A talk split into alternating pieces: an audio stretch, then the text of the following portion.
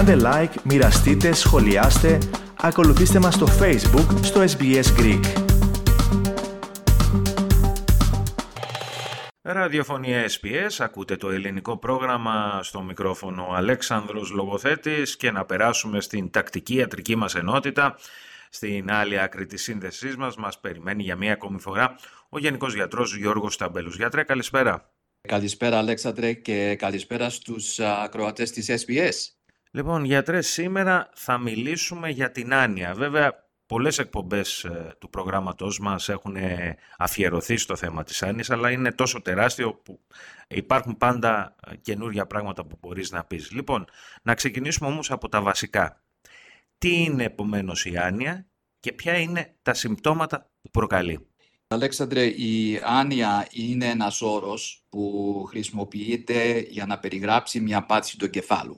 Στην άνοια βλέπουμε την πτώση της γνωστικής λειτουργίας η οποία αναφέρεται στις νοητικές διαδικασίες που χρησιμοποιούμε για να σκεφτόμαστε, να θυμόμαστε και να μαθαίνουμε. Αυτές οι γνωστικές ικανότητες είναι απαραίτητες για καθημερινές δραστηριότητες όπως η προσοχή, η λήψη αποφάσεων και η επικοινωνία με άλλους.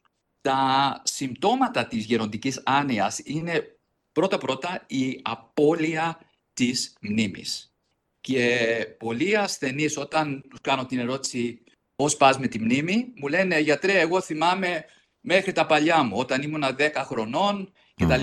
Αυτό όμως δεν είναι το θέμα. Δεν είναι το θέμα με τη μακροχρόνια μνήμη. Τα πρώτα συμπτώματα είναι με τη βραχυχρόνια μνήμη. Δηλαδή, χθες όταν συνάντησες ένα άτομο π.χ. θυμάσαι το όνομα του, θυμάσαι χθες τι έκανες, δυσκολίες επικοινωνίας. Λοιπόν, όλοι καμιά φορά ξεχνάμε καμιά λέξη, αλλά όταν γίνεται συχνά, δεν μπορούμε, όταν επικοινωνάμε, να βρούμε μια συγκεκριμένη λέξη να πούμε κάτι, αυτό μπορεί να είναι σημάδι της άνοιας αλλαγές στη συμπεριφορά και στην προσωπικότητα. Πολλοί ασθενείς έρχονται τα παιδιά τους και μου λένε «Ε, «Γιατρέ, φοβάμαι για τον μπαμπά γιατί έχει αλλάξει. Δεν είναι αυτός που ήτανε. Είναι πιο αυτοσυγκεντρωμένος. Έχει αλλάξει η προσωπικότητα του. Δεν συζητάει όπως πριν». Και επιθετικότητα, έτσι δεν είναι γιατρέ, είναι και αυτό. Και αυτό. Εξαρτάται στο άτομο. Δηλαδή, μερικοί γίνονται πιο επιθετικοί, άλλοι γίνονται πιο παθητικοί, θα έλεγα. Εκτός από αυτό, δυσκολία στο προγραμματισμό και στην οργάνωση. Π.χ. μια γυναίκα μπορεί εκεί πριν που δεν είχε πρόβλημα να μαγειρέψει, δεν μπορεί να θυμάται ας πούμε τη συνταγή.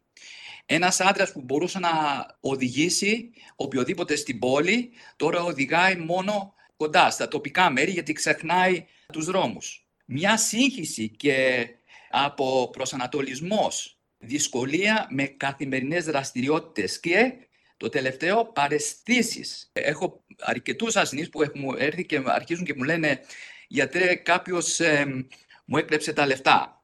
Κάποιος μου έχει, έχει έρθει και μου πήρε το φαγητό χθες. Ενώ δεν έχουν ξεχάσει ότι το βάλανε, τα βάλανε τα πράγματα κάπου αλλού ή ότι δεν μαγειρέψανε ή βάλανε το φαγητό στο ψυγείο π.χ. Υπάρχουν διαφορετικές μορφές άνοιας και πώς τις ξεχωρίζουμε; Η, η άνοια είναι όρος ομπρέλας που 60 με 70% έχουν σχέση με το σύνδρομο του Alzheimer, τα 20% με ή εγκεφαλικά ή μικροεγκεφαλικά, όπου χάνονται οι νευρώνες στον εγκέφαλο και γίνεται ένα κενό. Και τα υπόλοιπα μπορεί να είναι μειχτά, δηλαδή ένα ποσοστό από το Alzheimer, ένα ποσοστό που έχει σχέση με μικροεγκεφαλικά, που έχουν σχέση με το Parkinson's, με την υπερβολική χρήση αλκοόλ και άλλα π.χ. με το σύνδρομο του Down. Μέχρι στιγμής, γιατρέ, δεν γνωρίζουμε τα ακριβή αίτια της άνοιας.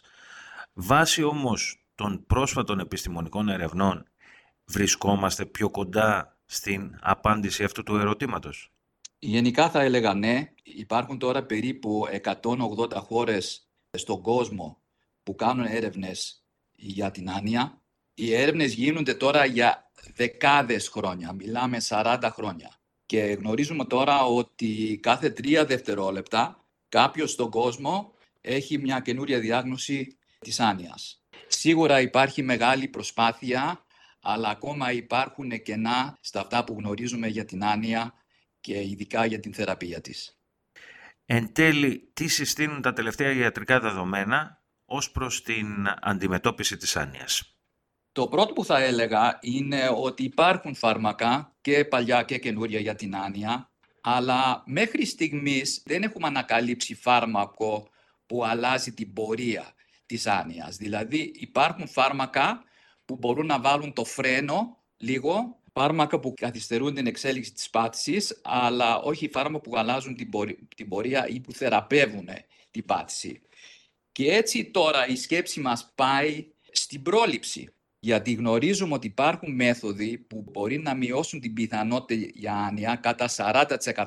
Να πούμε ότι μια πρόσφατη έρευνα από, τις, από Πανεπιστήμιος στις Ηνωμένες Πολιτείες έχει δει ότι πιθανόν στην αρχαία Ελλάδα και στη Ρώμη πριν 2 με 2.500 χρόνια δεν υπήρχε άνοια στο σημείο που βλέπουμε τώρα στη σύγχρονη ζωή. Και η ερώτηση είναι γιατί. Μήπως γιατί πέθαναν και σε πιο νεαρή ηλικία; Μπορεί να είναι αυτό σίγουρα γιατί ο κυριότερος παράγοντας κινδύνου για την άνοια είναι η ηλικία. Αλλά γνωρίζουμε κιόλας ότι οι αρχαίοι όταν ζούσαν στα μεγάλα τους χρόνια δεν είχαν άνοια ε, όπως τη βλέπουμε τώρα. Και έτσι πιστεύουμε ότι έχει σχέση όχι μόνο με τα γονίδια αλλά και με το περιβάλλον και ειδικά με το σύγχρονο τρόπο ζωής. Άρα, εν τέλει, υπάρχει κάποια έτσι συμβουλή που μπορούμε να δώσουμε στο να προσπαθήσουμε να προλάβουμε την άνοια; Ναι, το πρώτο είναι, έχει σχέση με την αρτηριακή πίεση. Σίγουρα όταν είναι υποέλεγχο η πίεση, μειώνει την πιθανότητα για άνοια. Το κάπνισμα, αν μπορούμε να σταματήσουμε το κάπνισμα και αυτό βοηθάει, γιατί και αυτό είναι παράγοντες κινδύνου για την άνοια. Το ζάχαρο διαβήτη να τον έχουμε υποέλεγχο όσο μπορούμε, γιατί και αυτό παίζει ρόλο στην παρουσία της άνοιας. Η παχυσαρχία και αυτό είναι θέμα. Αν μπορούμε να χάσουμε τουλάχιστον 5 κιλά και αυτό βοηθάει, ένα από τα κυριότερα θα έλεγα τώρα είναι η καθιστική ζωή. Δηλαδή γνωρίζουμε ότι όποιος κινιέται μειώνει την πιθανότητα για άνοια. Η υπερβολική χρήση αλκοόλ, αυτό είναι ε, σαν σκουριά στον εγκέφαλο, δυστυχώς, προκαλεί και αυτό την άνοια και πρέπει να το αποφεύγουμε. Τελικά δύο πολύ ενδιαφέρουσες μελέτες. Η πρώτη λέει ότι σε σχέση με την άνοια είναι καλό να αποφεύγουμε ή να μην σκαλίζουμε συχνά τη μύτη. Γιατί μπορεί να υπάρχουν μικρόβια στη μύτη που όταν γίνεται αυτή η πράξη σπρώχνονται σε ένα νεύρο και πάνε και ταξιδεύουν προς τον εγκέφαλο και μετά προκαλεί το σύνδρομο του Alzheimer. Και η τελευταία ε, μελέτη να προσέχουμε πάρα πολύ την οδοντιατρική υγεία γιατί υπάρχουν πολλά μικρόβια στο στόμα και όσο προσέχουμε την υγεία μας εκεί να βουτσάμε τα δόντια π.χ. δύο φορές την ημέρα και να πηγαίνουμε στον οδοντίατρο και αυτό βοηθάει γιατί πάλι υπάρχουν μικρόβια στο στόμα που μπορεί να μεταφερθούν μέχρι τον εγκέφαλο και μετά να προκαλέσει την άνοια. Και με αυτά γιατρέ να σας ευχαριστήσω για μία ακόμα συμβολή σας στο πρόγραμμα μας. Και εγώ ευχαριστώ. Θέλετε να ακούσετε περισσότερες ιστορίες σαν και αυτήν; Ακούστε στο Apple Podcast, στο Google Podcast, στο Spotify ή οπουδήποτε ακούτε podcast.